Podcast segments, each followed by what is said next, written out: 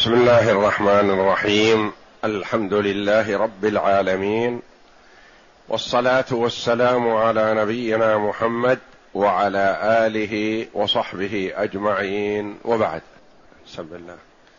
أعوذ بالله من الشيطان الرجيم. بسم الله الرحمن الرحيم. والضحى والليل إذا سجى. ما ودعك ربك وما قلى. وللآخرة خير لك من الأولى ولسوف يعطيك ربك فترضى. ألم يجدك يتيما فآوى ووجدك ضالا فهدى ووجدك عائلا فأغنى. فأما اليتيم فلا تقهر وأما السائل فلا تنهر. وأما بنعمة ربك فحدث هذه السورة العظيمة سورة الضحى من السور المكية والسور مكية ومدنية. اصطلح علماء القرآن على أن ما نزل على النبي صلى الله عليه وسلم قبل هجرته إلى المدينة يسمى مكي. حتى وإن نزل خارج مكة في أسفاره صلى الله عليه وسلم وخروجه إلى الطائف يقال له مكي. وما نزل على النبي صلى الله عليه وسلم من القرآن بعد هجرته إلى المدينة يسمى مدني حتى وإن نزل بمكة. أو نزل بمنى أو نزل بعرفات يقال له مدني يعني أنه بعد الهجرة. وهذه من السور المكية نزلت على النبي صلى الله عليه وسلم قبل هجرته إلى المدينة صلوات الله وسلامه عليه. قال ابن عباس رضي الله عنهما نزلت بمكة. وأخرج الحاكم وصححه وابن مردويه والبيهقي في الشعاب من طريق أبي الحسن المقري قال سمعت عكرمة بن سليمان يقول قرأت على إسماعيل بن قسطنطين فلما بلغت والضحى قال كبر حتى تختم يعني تختم القرآن. يعني كلما قرأت السورة الضحى كبر. قرأت التي بعدها كبر. حتى تختم يعني تكمل القرآن. حتى آخره سورة الناس تكبر. وأخبره عبد الله بن كثير أنه قرأ على مجاهد فأمره بذلك. وأخبره مجاهد أن ابن عباس أمره بذلك. وأخبره ابن عباس أن أبي بن كعب أخبره بذلك وأخبره أبي أن النبي صلى الله عليه وسلم أمره بذلك. فأبي بن كعب رضي الله عنه ممن أخذ القرآن عن النبي صلى الله عليه وسلم وهو ممن حفظ القرآن في حياة النبي صلى الله عليه وسلم. وكان من القراء المجيدين رضي الله عنه. وقال له النبي صلى الله عليه وسلم إن الله أمرني أن أقرأ عليك لم يكن الذين كفروا من أهل الكتاب. قال وسماني لك ربي؟ قال نعم. فبكى أبي رضي الله عنه وأرضاه. قال ابن كثير فهذه سنة تفرد بها أبو الحسن المقري وكان إماما في القراءات.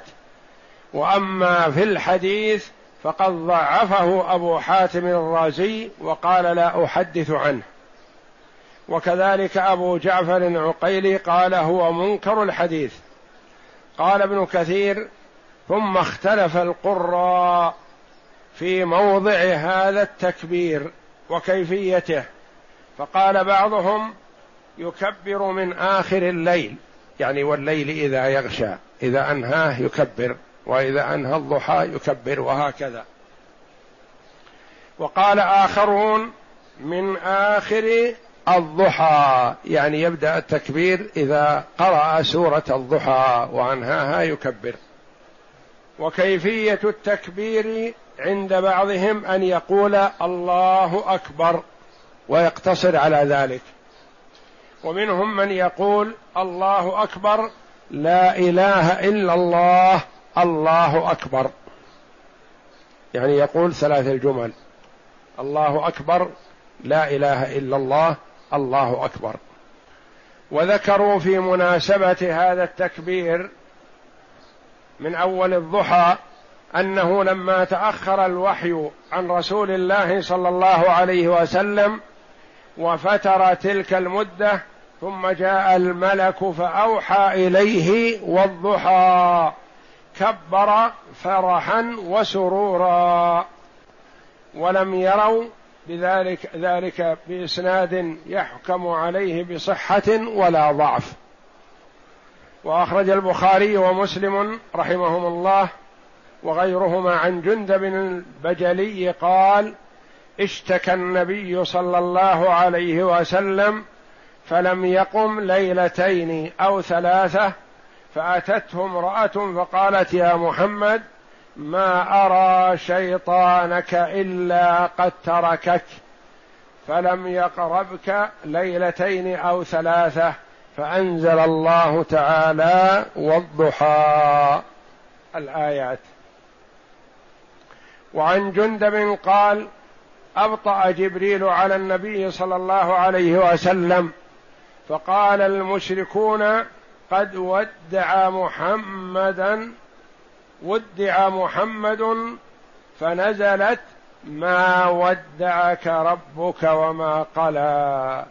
وعنه قال احتبس جبريل عن النبي صلى الله عليه وسلم فقالت بعض بنات عمه ما أرى صاحبك إلا قد قلاك.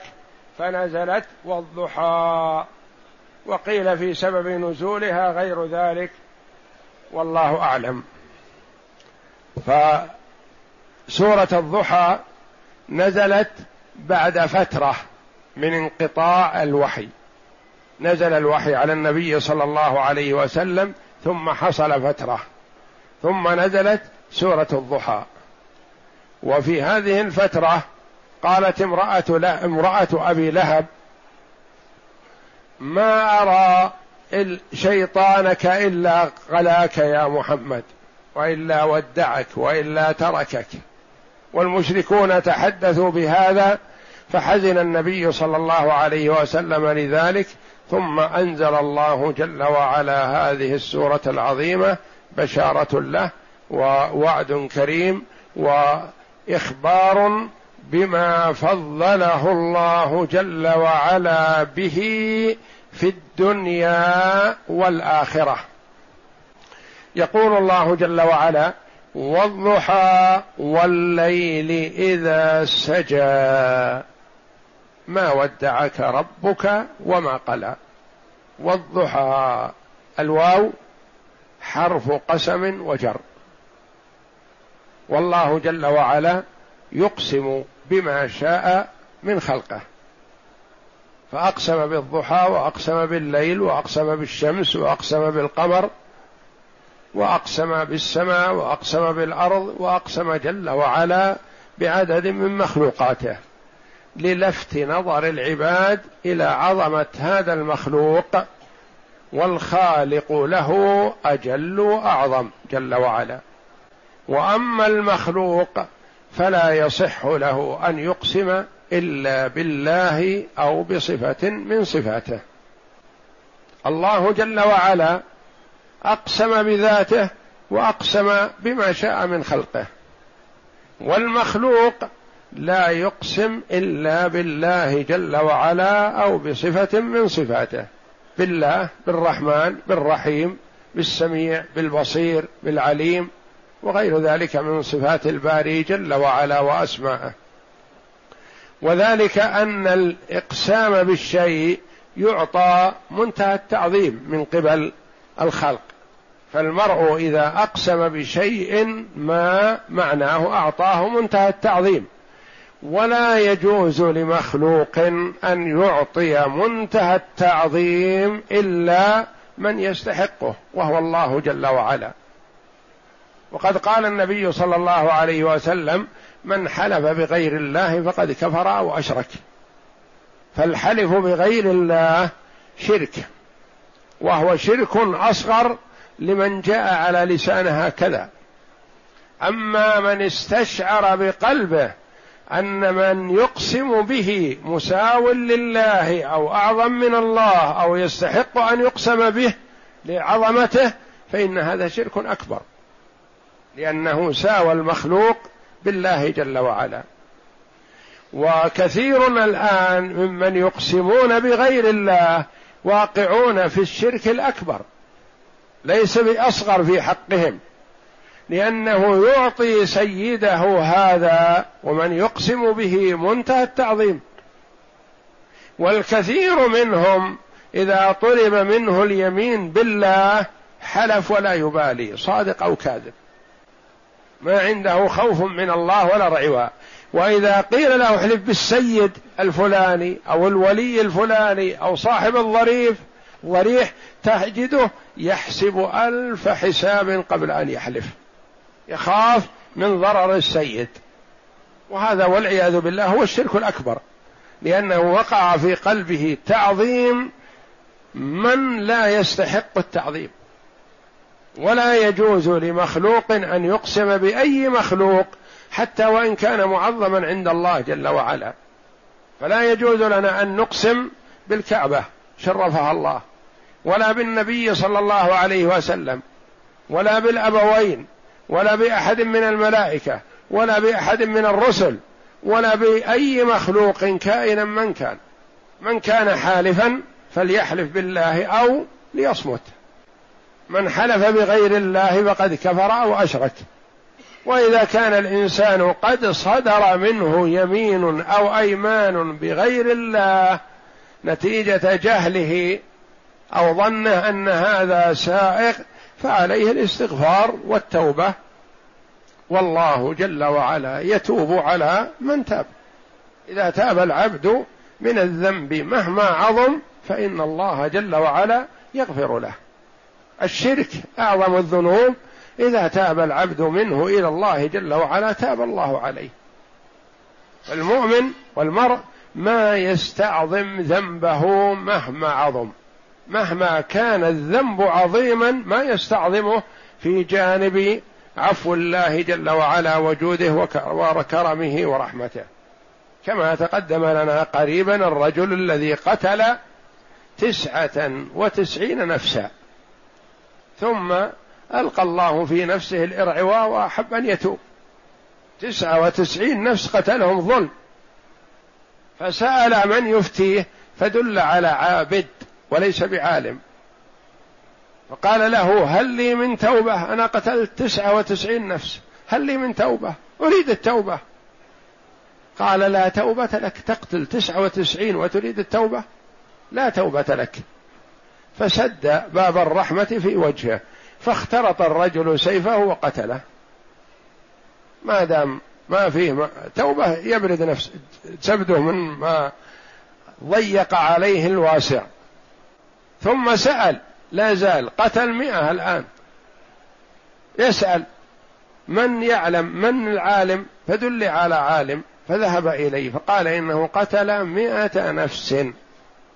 فهل له من توبة؟ قال نعم. ومن يحول بينك وبين التوبة؟ باب التوبة مفتوح. والله جل وعلا يبسط يده بالليل ليتوب مسيء النهار ويبسط يده بالنهار ليتوب مسيء الليل. وتقبل توبة العبد ما لم يغرغر. يعني تصل الروح إلى الحلقوم خارجة. في ذاك الوقت ما ينفع نفسا إيمانها لم تكن آمنت من قبل أو كسبت في إيمانها خيرا لأنها أصبحت ترى ملائكة العذاب. ولكن بلدك هذه التي قتلت بها مئة نفس بلد سوء. اخرج عنها. وهكذا ينبغي للمرء مثلا إذا كان وقع في شيء من المعاصي يغادر البلد التي فيها المعاصي. يبعد عنها ويجالس الأخيار ويجالس الطيبين. فخرج يريد البلد التي فيها الأخيار ليعبد الله معهم. فجاءه ملك الموت في أثناء الطريق. تم أجله. فاختصمت فيه ملائكة الرحمة وملائكة العذاب.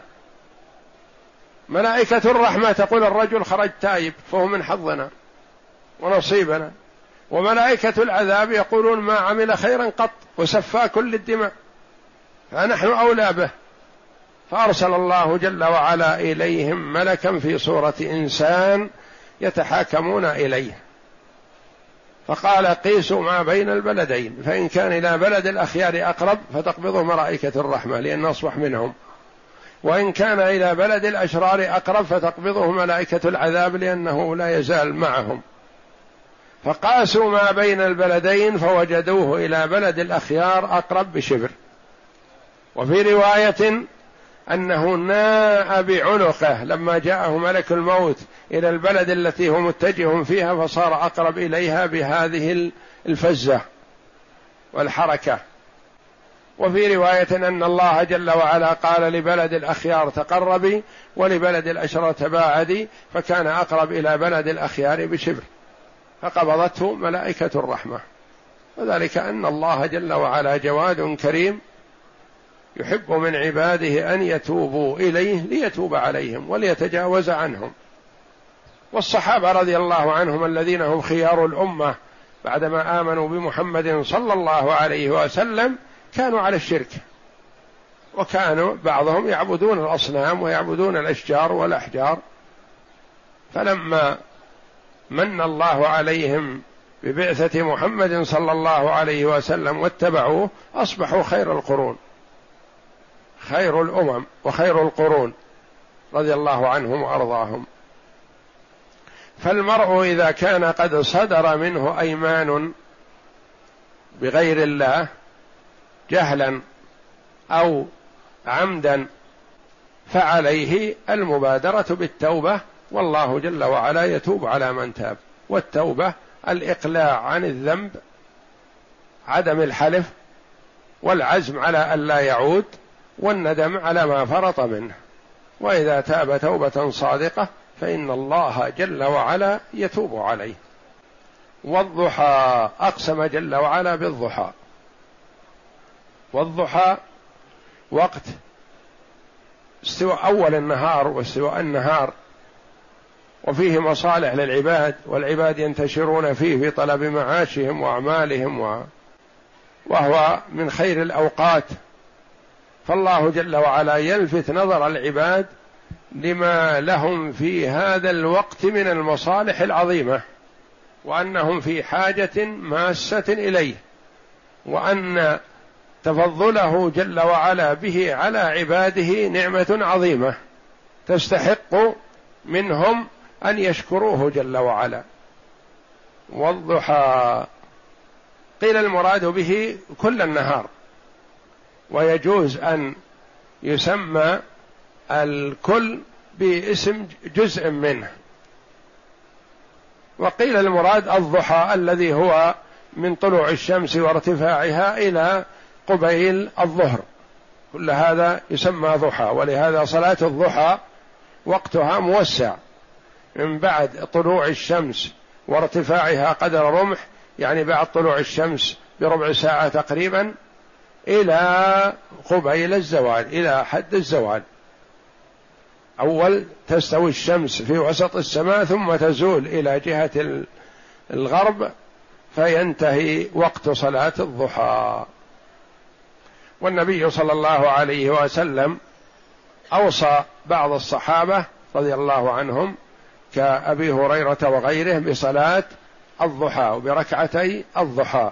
وقال إنها تكفي عن ثلاثمائة وستين صدقة.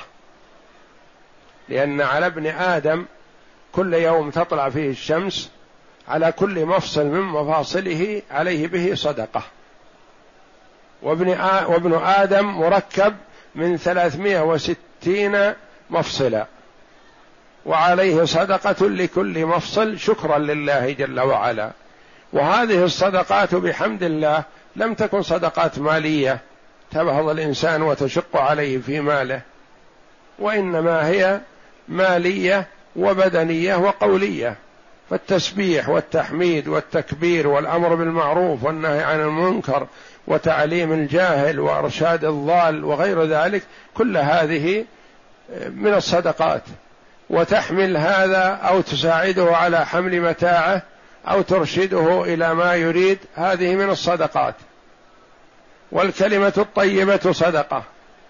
قال عليه الصلاة والسلام ويجزئ من ذلك ركعتان يركعهما من الضحى. تكفي عن ثلاثمائة وستين صدقة.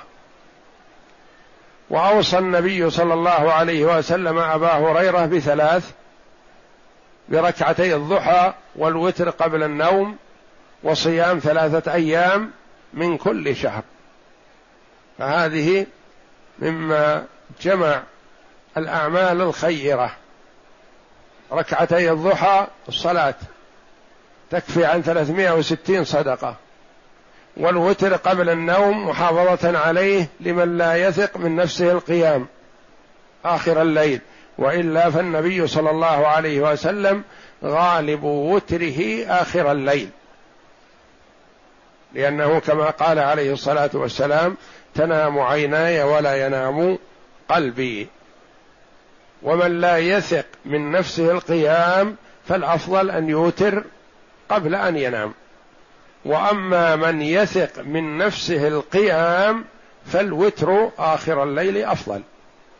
فإذا أوتر قبل أن ينام خشية الا يقوم ثم من الله عليه بالقيام وقام فيصلي ولا يمتنع من الصلاة من أجل أنه أوتر يصلي بلا وتر يكتفي بالوتر السابق لقوله صلى الله عليه وسلم لا وتران في ليلة.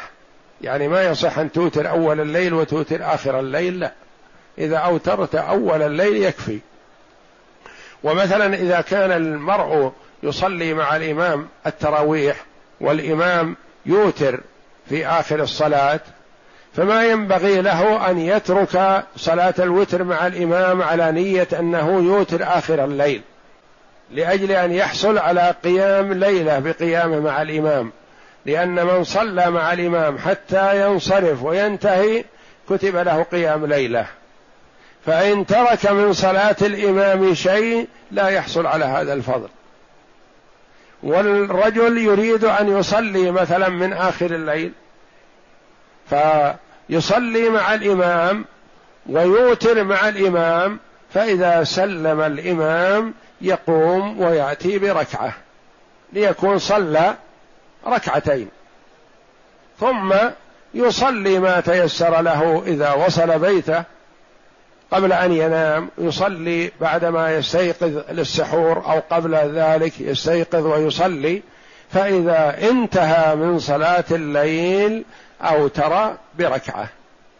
وله أن يوتر بثلاث جميع وله أن يوتر بخمس بسلام واحد وله أن يوتر بسبع بسلام واحد وله أن يوتر بتسع بسلام واحد. وهذه أكثر ما يكون بسلام واحد. التسع. فإذا أراد الوتر بإحدى عشرة أو ثلاثة عشرة يسلم من كل ركعتين ويوتر بواحدة.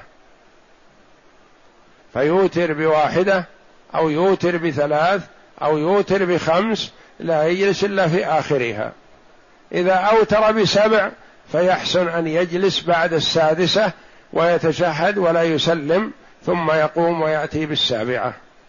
إن أوتر بتسع فيجلس عقب الثامنة ويتشهد ولا يسلم ثم يقوم ويأتي بالتاسعة ويسلم. يعني التسع ركعات بسلام واحد. لكن قال العلماء السلام من كل ركعتين أفضل خشية الارتباك أو النسيان. وإذا ضمن الارتباك فيحسن أن يأتي بهذه السنن ولو بعض الأحيان. بعض الأحيان يوتر بثلاث وبعض الأحيان يوتر بخمس وبعض الأحيان يوتر بسبع وبعض الأحيان يوتر بتسع.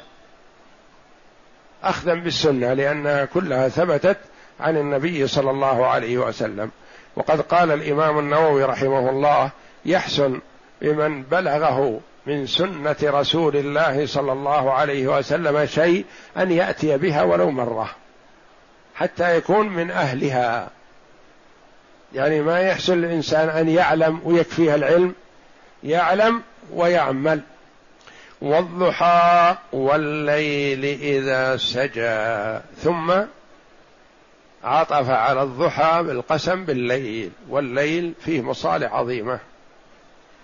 إذا سجى سجى يصلح بمعنى سكن وسجى بمعنى غطى ولا منافاة بينها. يعني سجى بمعنى سكن لأنه إذا عم وانتصف الليل يكون فيه السكون.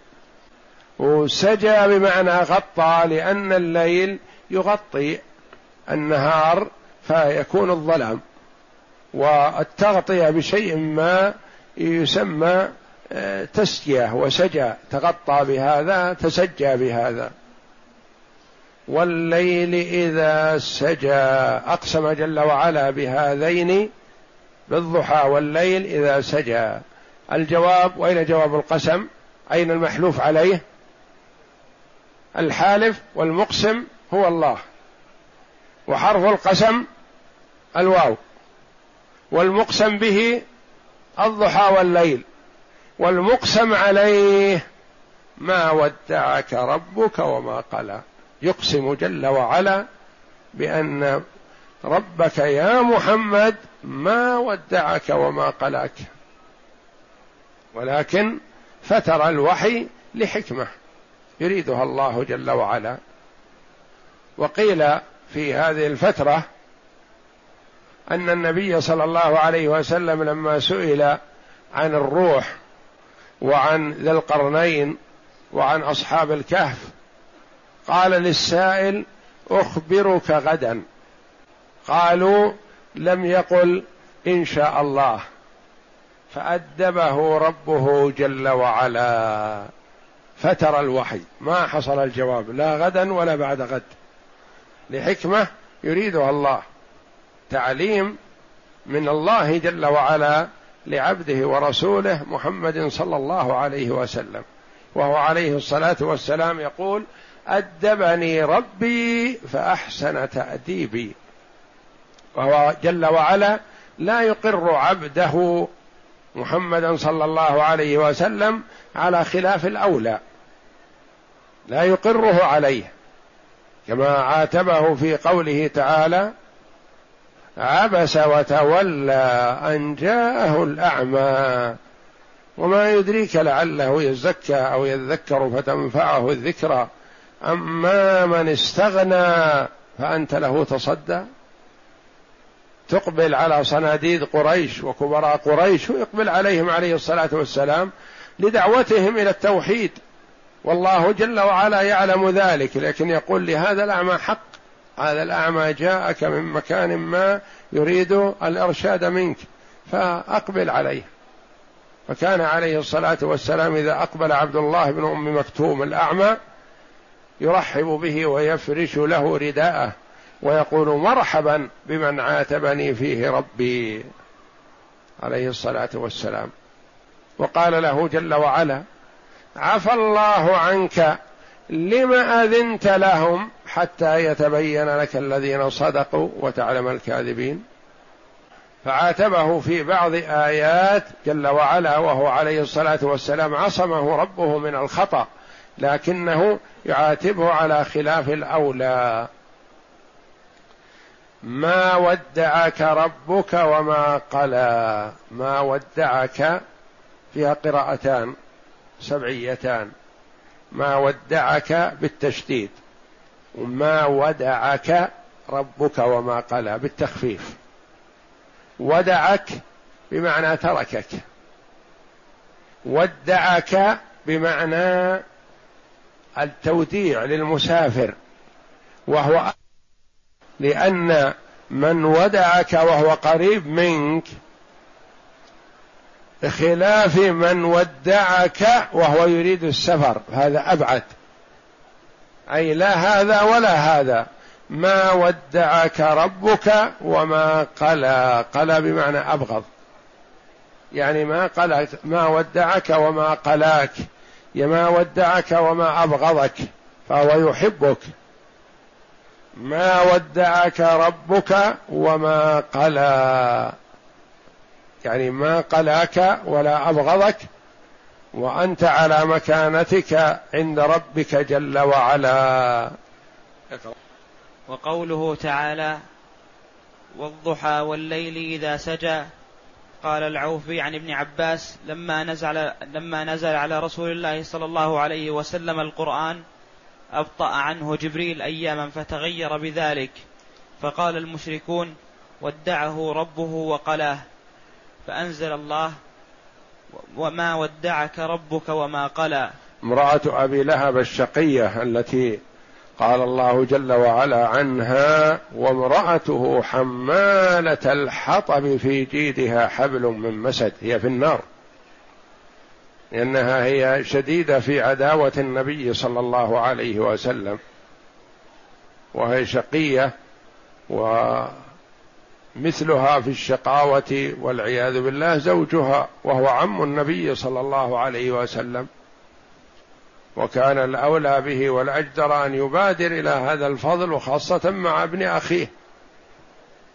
فشرف النبي صلى الله عليه وسلم شرف لأسرته من هداه الله منهم للإسلام. حمزة رضي الله عنه عمه الآخر سيد الشهداء رضي الله عنه وأرضاه. والعباس رضي الله عنه. فأدرك الإسلام في حياة النبي صلى الله عليه وسلم في أدرك الإسلام من أعمامه صلى الله عليه وسلم أربعة. اثنان هداهما الله للإسلام فأسلما رضي الله عنهما. واثنان عاندا ولم يسلما. حمزة والعباس رضي الله عنهما. وأبو طالب وأبو لهب ابيا ورديا الإسلام. وهذا قسم منه تعالى بالضحى وما جعل فيه من الضياء والليل إذا سجى أي سكن فأظلم وادلهم ما ودعك ربك أي ما تركك وما قلى أي وما أبغضك. وللآخرة خير لك من الأولى. وللآخرة خير لك من الأولى.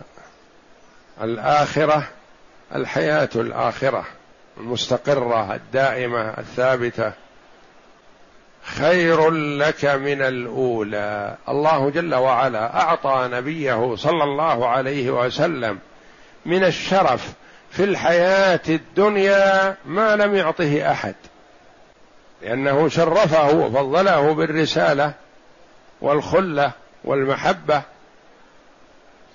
فهو أفضل سيد ولد آدم عليه الصلاة هو سيد ولد آدم وهو أفضل الخلق عليه الصلاة والسلام. والله جل وعلا يعده بأن هذا الفضل الذي أعطيت به إياه في الدنيا ما ينقص من فضلك في الدار الآخرة. له المقام المحمود عليه الصلاة والسلام وهو أول من يستفتح باب الجنة يفتح له. وهو صاحب الشفاعة وصاحب الحوض المورود يوم القيامة عليه الصلاة والسلام. فقال الله جل وعلا له وللآخرة خير لك من الأولى. الآخرة ما ستعطاه في الدار الآخرة خير لك. و جاء في الحديث أن النبي صلى الله عليه وسلم في آخر عمره خطب الناس وقال إن عبدا خيره الله بين أن يبقى في الدنيا ما شاء وبين أن ينتقل للدار الآخرة أو كما قال صلى الله عليه وسلم. وإنه انتقل إلى أراد واختار ما عند الله. فبكى أبو بكر الصديق رضي الله عنه. والصحابة رضي الله عنهم تعجبوا من بكائه. كيف يبكي أبو بكر؟ هذا خبر من النبي صلى الله عليه وسلم إن عبدا خيره الله وأنه اختار ما عند الله. هذا ما يستوجب البكاء. فدل هذا على فقه أبي بكر الصديق رضي الله عنه وإدراكه ما لم يدركه الصحابة رضي الله عنهم أجمعين. ما أدركوه لأنه عرف أن هذا العبد الذي خير من هو هو الرسول صلى الله عليه وسلم. فبكى لفراق النبي صلى الله عليه وسلم. ثم إنه خير قبيل خروج روحه عليه الصلاة والسلام. فرأته عائشة رضي الله عنها يشير بأصبعه ويختار الرفيق الأعلى. قالت إذن لا يختارنا. آدم اختار الرفيق الأعلى. فعرفت أنه لا يختار الدنيا عليه الصلاة والسلام ولا الآخرة خير لك من الأولى يعني خير من لك من الدنيا. والناس في هذه الحياة أربعة أصناف. صنف أعطي من الدنيا والآخرة. وصنف أعطي من الآخرة ولم يعط من الدنيا. وصنف أعطي من الدنيا ولم يعط من الآخرة. وصنف رابع حرم الدنيا والآخرة والعياذ بالله.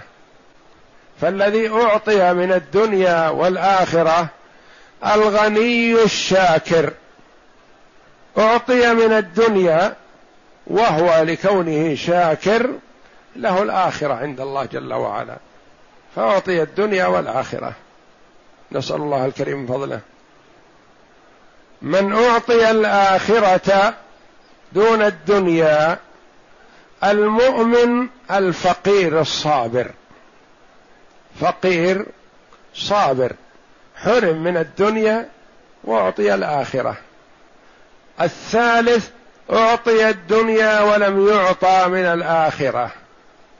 الكافر الموسع عليه في الدنيا عنده من الدنيا الشيء الكثير لكن الويل له في الدار الآخرة. الرابع الفقير الكافر والعياذ بالله. هذا حرم الدنيا والآخرة. وللآخرة خير لك من الأولى. يعني ما أعطاك الله جل وعلا في الدنيا مما أعطاك سيعطيك ما هو خير وأكثر وأفضل لأن الله جل وعلا أعطاه في الدنيا شرفه وهو سيد العالمين عليه الصلاة والسلام وهو أحب الخلق إلى الله وهو شريف في قومه. وأعطاه الله جل وعلا من الدنيا ما أعطاه وإن كان أحيانا يبيت طاويا من الجوع ويمكث الأيام والليالي ما يجد طعاما عليه الصلاة والسلام لكن لا قيمة لهذا ولا يؤثر هذا مع ما أعطاه الله جل وعلا من الشرف. وكانت الدنيا قد تجتمع عنده أحيانا فيعطي عليه الصلاة والسلام عطاء من لا يخشى الفقر. أعطى رجلا غنما بين جبلين ما يحصيها العد. وأعطى رجلا آخر من المؤلفة قلوبهم في مجلس واحد ثلاثمائة من الإبل. ما أعطاه بعير أو بعيرين أو ثلاثة ثلاثمائة. ثلاث أعطيات في مجلس واحد. أعطاه مئة. فاستزاده فزاده مئة ثانية. فاستزاد فزاده مئة ثالثة. ثلاثمائة من الإبل عطية لرجل واحد عليه الصلاة والسلام.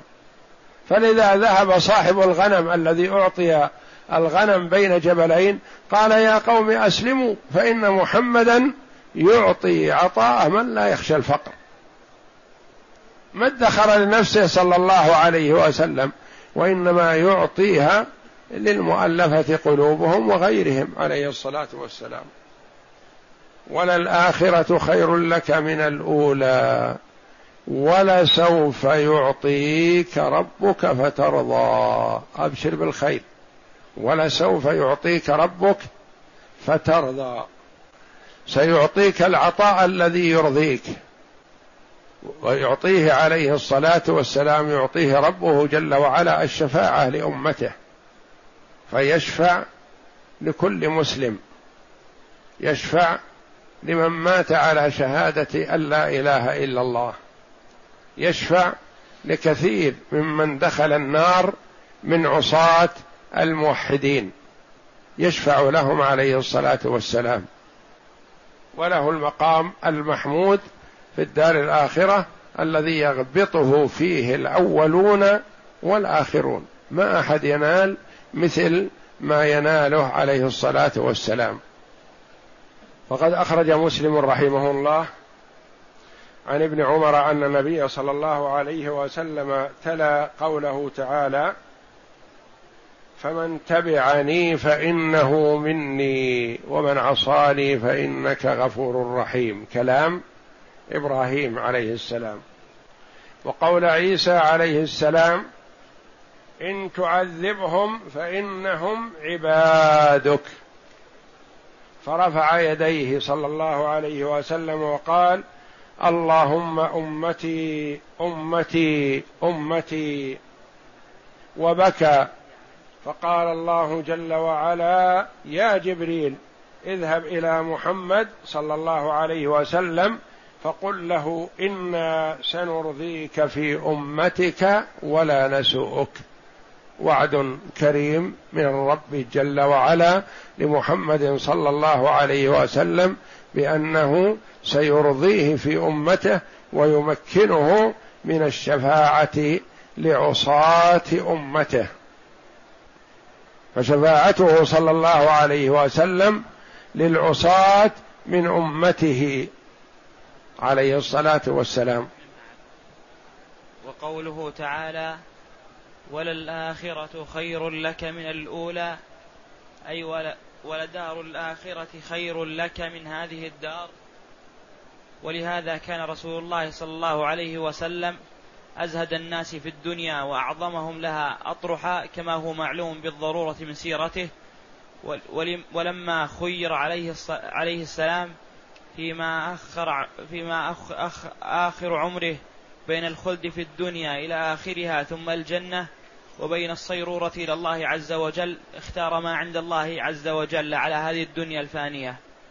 قال الإمام أحمد عن عبد الله بن مسعود اضطجع رسول الله صلى الله عليه وسلم على حصير فأثر في جنبه فلما استيقظ جعلت أمسح جنبه وقلت يا رسول الله ألا آذنتنا حتى نبسط لك على الحصير شيئا؟ فقال رسول الله صلى الله عليه وسلم ما لي وللدنيا إنما مثلي ومثل ومثل الدنيا كراكب ظل تحت شجرة ظل ظل تحت شجرة ثم راح وتركها. شبه صلى الله عليه وسلم إقامته في الدنيا واهتمامه بها كرجل طال تحت شجرة ثم مضى وتركها. وقوله جل وعلا ألم يجدك يتيما فآوى ووجدك ضالا فهدى ووجدك عائلا فأغنى. عدد عليه جل وعلا هذه النعم التي تفضل الله جل وعلا بها عليه تقوية لقلبه. وأن ربك جل وعلا معك منذ نشأتك. وهو يكلأك ويحفظك. وليس هذا على سبيل المنة. كقول فرعون اللعين لموسى ألم نربك فينا وليدا؟ هذاك على سبيل التحقير يعني يحقر موسى يقول ما أنت طفل ترضع صبي عندنا في البيت. الله جل وعلا يقول ألم يجدك ربك يتيما؟ فآواك يعني أن الله معك. وأنه يكلاك ويحفظك منذ نشأتك. لم يكن الله معك في هذه الحال فقط. الآن هو منعم عليك ومتوليك منذ نشأتك. لأن أباه مات والنبي صلى الله عليه وسلم حمل في البطن ما ولد. وأمه توفيت وهو صغير. وجده عبد المطلب توفي وهو صغير. فكفله انتقلت كفالته من واحد لواحد حتى كفله أبو طالب عمه لأنه شقيق أبيه. ألم يجدك يتيما فآوى واليتيم من بني آدم هو من فقد أباه. يعني إذا مات أبوه وهو صغير يقال له يتيم. ولا يتم بعد الاحتلام. يعني إذا كان المرء احتلم فلا يقال له يتيم. واليتيم من الحيوانات من فقد أمه. لأن الحيوانات حاجة الحيوان لأمه بعد ولادته. نعم محتاج إليها ترضعه. بخلاف ابيه فهو لا علاقة بينه وبينه. وابن آدم حاجته لأبيه هو الذي يرعاه ويتولى أمره ويربيه وينفق عليه ولا يتم بعد الاحتلام. والبلوغ يحصل ببلوغ خمس عشرة سنة. أو بنبات الشعر الخشن حول القبل أو بالاحتلام وتزيد الجارية بالحيض أو الحمل. لأنها إذا حاضت بلغت أو حملت بلغت. دليل البلوغ. فالبنت تصل إلى سن التكليف إذا حاضت. ولو أن عمرها عشر سنوات أو تسع سنوات. فالحيض ما يأتيها قبل التسع. ومن التسع يكون محتمل الحيض من تسع.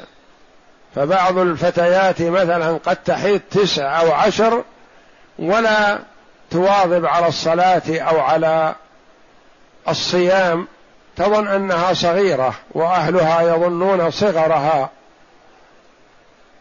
وإذا بلغت وجبت عليها الصلاة ووجب عليها الصيام والطهارة.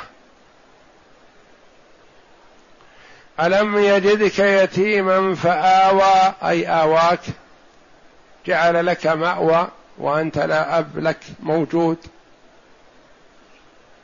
ووجدك ضالا فهدى ووجدك ضال. غافل يعني ضال ليس هذا ضلال شرك لأن النبي صلى الله عليه وسلم معصوم عن الشرك وما عبد صنما عليه الصلاة والسلام. وإنما هذا الضلال قد يكون من الغفلة أو من النسيان. الغفلة تسمى ضلال وكذلك النسيان يسمى ضلال. أن تضل إحداهما فتذكر إحداهما الأخرى في الشهادة في شهادة النساء. يعني تنسى المرأة فتذكرها المرأة الأخرى. ولذا جعلت شهادة المرأتين بشهادة رجل. ووجدك ضالا فهدى هداك لهذه الشريعة. وأوحى إليك هذا القرآن العظيم. فتلك نعمة عظيمة وهدى بك الأمة من الغواية والضلالة ووجدك عائلا فأغنى العائل الفقير سواء كان ذا عيال أو لم يكن ذا عيال. شخص مثلا فقير ولو لم يتزوج يقال هذا عائل. عائل يعني فقير. يظن بعض الناس أن العائل هو صاحب العيال. فإذا كان فقيرا فيقال له عائل وإن كان لم يتزوج بعد. ووجدك عائلا فأغنى أغناك بما فتح الله عليك من الفتوح وبما هيأ لك من مال أبي بكر الصديق رضي الله عنه ام مال خديجة رضي الله عنها وإنفاق أبي طالب عليك في حال حاجتك وصغرك ووجدك عائلا فأغنى. فاشكر الله جل وعلا على هذه النعم ووجهه جل وعلا لأن يحسن إلى عباده كما أحسن هو جل وعلا عليه. فقال فأما اليتيم فلا تقهر.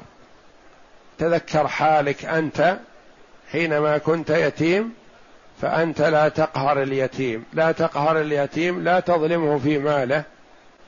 لا تقهر اليتيم لا تجفوه وتقسو عليه. ارحمه. فأما اليتيم فلا تقهر وأما السائل فلا تنهر والنهر الزجر. يعني إذا أتاك السائل والسائل يراد به السائل عن العلم وعن الهدى وعن القرآن فأرشده ولا تنهره ولا ترده. أو السائل لعطائك يريد منك أمرا ما أو شيئا ما من أمور الدنيا لا تنهره. إن تمكنت من عطائه فبها ونعمت ولا يلزمك العطاء.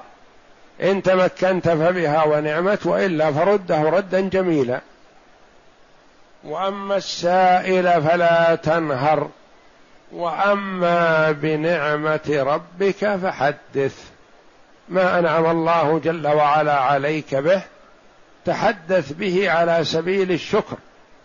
وعلى سبيل الاعتراف بالنعمة. لموليها ومسديها ولا تجحد نعمة الله عليك. وهذا تعليم له صلى الله عليه وسلم ولأمته. والله جل وعلا يحب إذا أنعم على عبده أن يرى أثر نعمته عليه. يعني ما يجحد النعمة ويخفيها. ولا يظهرها على سبيل التكبر والافتخار والتعاظم وإنما يظهرها على سبيل التحدث بنعمة الله جل وعلا. ولهذا قال صلى الله عليه وسلم أنا سيد ولد آدم ولا فخر. يعني ما قال هذا على سبيل الافتخار وإنما على سبيل التحدث بنعمة الله جل وعلا. وقال عليه الصلاة والسلام أنا أول شافع وأول مشفع. وبين صلى الله عليه وسلم أنه أول من يستفتح باب الجنة. وبين صلى الله عليه وسلم أنه صاحب الشفاعة العظمى. وبين صلى الله عليه وسلم أنه صاحب الحوض المورود. كل هذا من باب التحدث بنعمة الله ولأن هذه النعم ما يمكن أن نعلم بها له صلى الله عليه وسلم إلا عن طريقه. فما يحسن بالإنسان أن يفتخر على الآخرين بما أنعم الله عليه إلا على سبيل التحدث بنعمة الله. وبالنسبة للنبي صلى الله عليه وسلم أن لا يمكن أن نعلم ما أنعم الله جل وعلا به عليه إلا من طريقه. لن يأتينا رسول آخر يقول أعطي نبيكم كذا وكذا وكذا. هو عليه الصلاة والسلام يخبرنا بما أعطاه الله ونصدقه. وأما بنعمة ربك فحدث. وهذه التوجيهات الربانية له صلى الله عليه وسلم ولأمته. وقال عليه الصلاة والسلام أنا وكافل اليتيم كهاتين وأشار بالسبابة والوسطى. وفي حديث آخر كافل اليتيم له أو لغيره. يعني إذا كفل المسلم يتيم فهو موعود بهذا الوعد الكريم من الله جل وعلا بأن له يكون منزلة عند الله جل وعلا يوم القيامة. وحث صلى الله عليه وسلم على السعي على الأرملة والمسكين وأخبر أنه كالمجاهد وكالصائم وكالقائم الذي لا يفتر. كل هذا حث منه صلى الله عليه وسلم على الإحسان إلى الغير لأن كلما عمل المسلم عملا تعدى نفعه فهو أولى من عمله عملا مقتصر عليه.